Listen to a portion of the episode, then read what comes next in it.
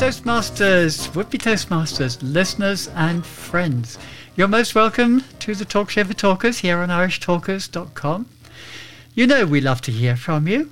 It's so easy. All you have to do is to leave a message on our Facebook page or drop us an email to info@irishtalkers.com. Our Facebook page, of course, being the Talk Show for Talkers. You can also listen to our archive for the past 8 years and count on our website, irishtalkers.com. My name is Moira O'Brien, and once again, I'm joined by the jousting, gentle. Now, there's a word for you, James Finnegan. James, you're most welcome. Thank you very much, Moira. We're also joined by our interview guest from last week, the incoming Programme Quality Director for District 71, Danny Banks. Danny, you are most welcome to the Talk Show for Talkers again. Thank you very much, Moira. It's very good to be back. So what do we have in store for you this week? Well, we're going to start off with a little look back at the District 71 conference, because we're coming at it, or we came at it, from three different angles. So we thought we'd pick over the bones of that. James is going to give us a word of the week, and he will also be talking to us on a subject which is intimately connected with that word of the week. So I'm not going to tell you exactly what it is now, so you'll have to wait and see when James introduces his word. Let's start off having a look at the conference. The District 71 conference, as you probably know, or I hope you know, took place at the end of May, and I think was a considerable success, given that it was the very first hybrid conference that the district had undertaken, and therefore there was a lot of learning that had to take place on both sides of the event, that is, on the in-person side of the event as well as the online side. I was entirely online. My duties were as Zoom master for various events. So I didn't have the privilege of being in the room and seeing all the issues that maybe the technical people on the ground had. And also I was looking on the general conference, that is the workshops as well as the contests, from a purely online point of view, even though some of those contestants were actually giving their speeches from the room itself. So I did enjoy it, but of course I was enjoying it through the medium of Zoom.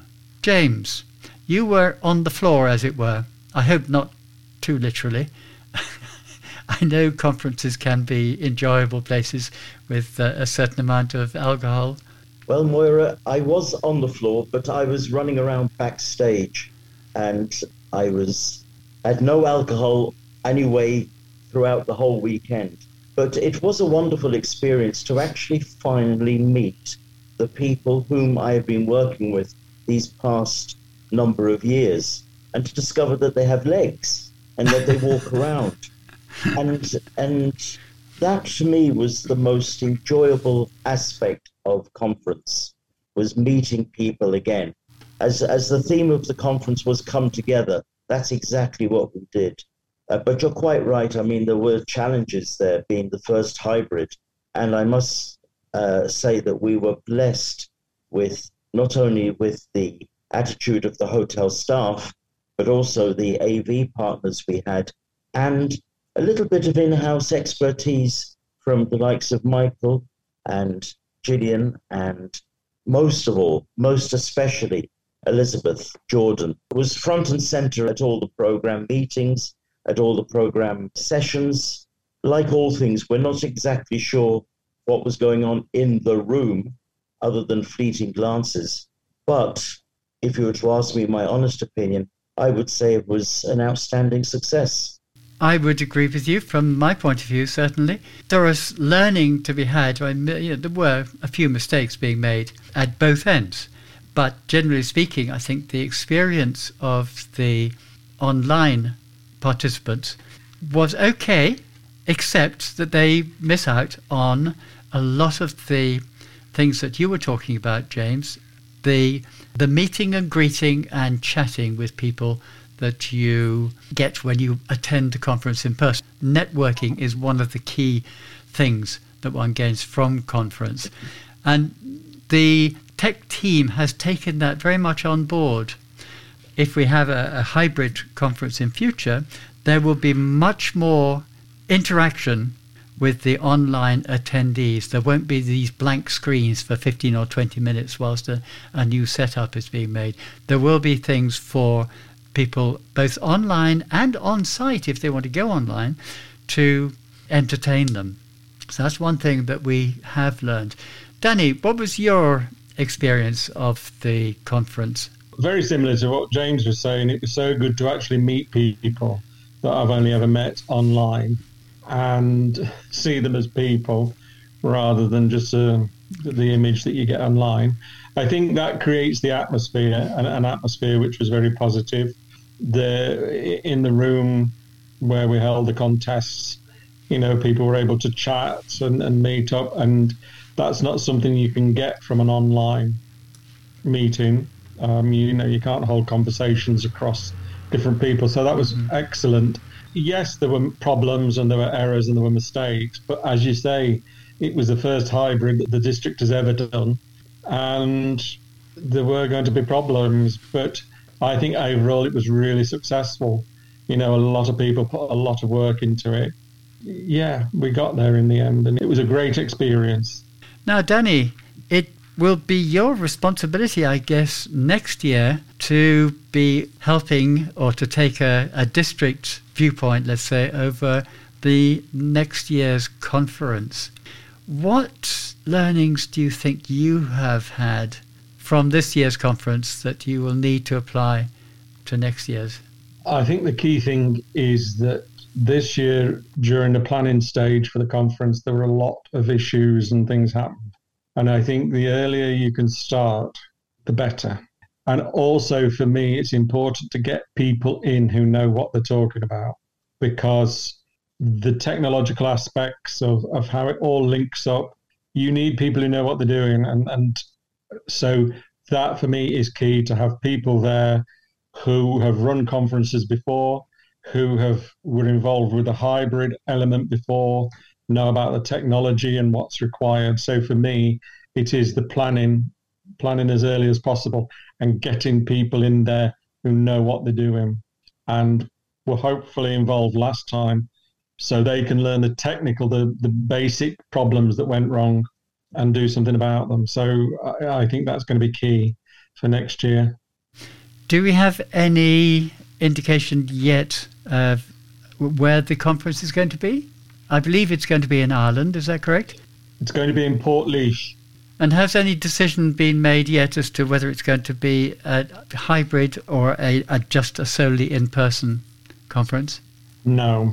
We are waiting on what Toastmasters International decide to recommend. And once we get that, then we'll make the decision.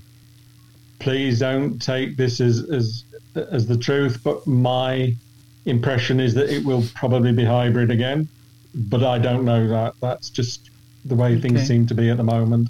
We need to wait until the Toastmasters International have made their decision. It will be in August. My feeling, can go ahead. Yeah, my feeling is that because we have two countries separated by the Irish Sea, that if we don't have hybrid, we will probably have less people coming to the conference. It's expensive to go to a conference these days. I know we used to have maybe upwards of 200 people attending the on-site conferences, but it was a struggle. I went to 3 or 4 conferences in a row, and then I just found that it was really just too expensive to travel to the other country. Obviously, I will be going to the ones that are held in Ireland, because that's not going to cost me nearly so much. And of course, having a hybrid conference is actually a lot more expensive than if you're doing it only in person. And that does make it difficult. I know that one of the issues that I think we had this year with the Liverpool conference was the fact that because the limited numbers of people coming to the on-site meeting meant that we could not justify having larger rooms, and that meant we had less rooms. For example, to compare to what we had in our Cork conference in 2018, where we had a very large room, we had 3 or 4 smaller rooms, and we had a technical room where we could actually get away from all the noise and bustle. You know, we could expand, but there was enough money coming in to enable us to expand because people were obviously paying the full price.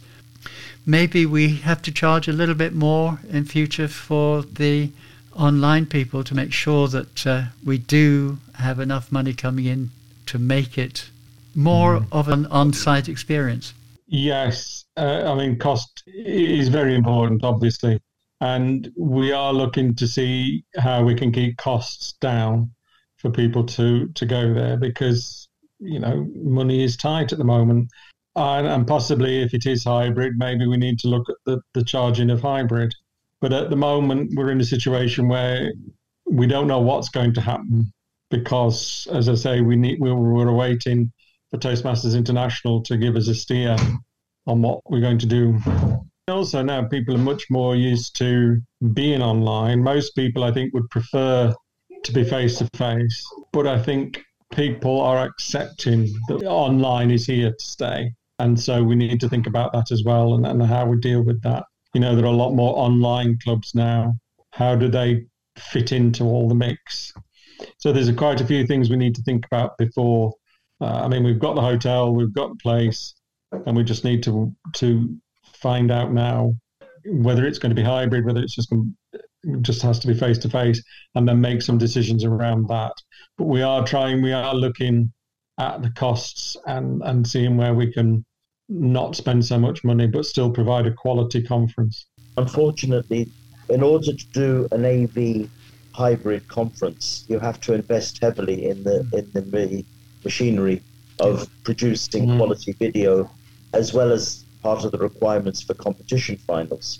They are not cheap, and that was the outstanding cost, I would imagine, for the conference this year. And that will be replicated all around the world. You know, we're not unique in that respect of having to spend so much on quality AV, but you can't skimp on it. Elizabeth, I know, went to a number of conferences around the world where they had done AV purely in-house, and it showed. Yeah, indeed. Yeah, you're right. It is that balance between, you know, trying to make sure that costs don't run out of control and making sure it's a quality experience for people. I think we've learned a lot of lessons this year, and we've still got some people on board who were involved with the technology and presentation in Liverpool. So we've got that expertise that we can take to Portlaoise. Yep. Okay, I think we've done that subject to death for now. I'm certainly going to look forward to next year's conference a lot more than I did this year. I was quite nervous about this year, to be honest, even though technically I didn't have a huge amount to do because the clever stuff was all being done on site. But this year, or next year, should I say, the clever stuff will be being done in Ireland. So maybe I will have a more hands-on. Let's move on. It's time to test our knowledge of words. James, what is our word of the week? It's a noun, and it's a beautiful word. It sounds lovely. The word is serendipity. It means the occurrence and development of events by chance in a happy or beneficial way. In other words, a fortunate happenstance. And it brought to mind, again, going back to conference, this wonderful opportunity it was to meet people, to chat to people, to use the modern word is networking, but what we used to call just having a conversation. It was invented by Horace Walpole back in 1754. Horace was a writer, an art historian, a man of letters, and a politician. In fact, his father was Robert Walpole, the first Prime Minister of Great Britain, And he also holds the record for the longest term of office, 20 years. Now, Horace, bless his heart, sat down and wrote The Three Princes of Serendip, which is a fairy tale where the heroes were always making discoveries, totally by accident, of things they weren't even looking for. So the word of this week is serendipity, a fortunate happenstance. Would that we would all enjoy a serendipitous moment in this coming week. That's very interesting. I believe that you want to talk to us a little bit more on the subject of serendipity.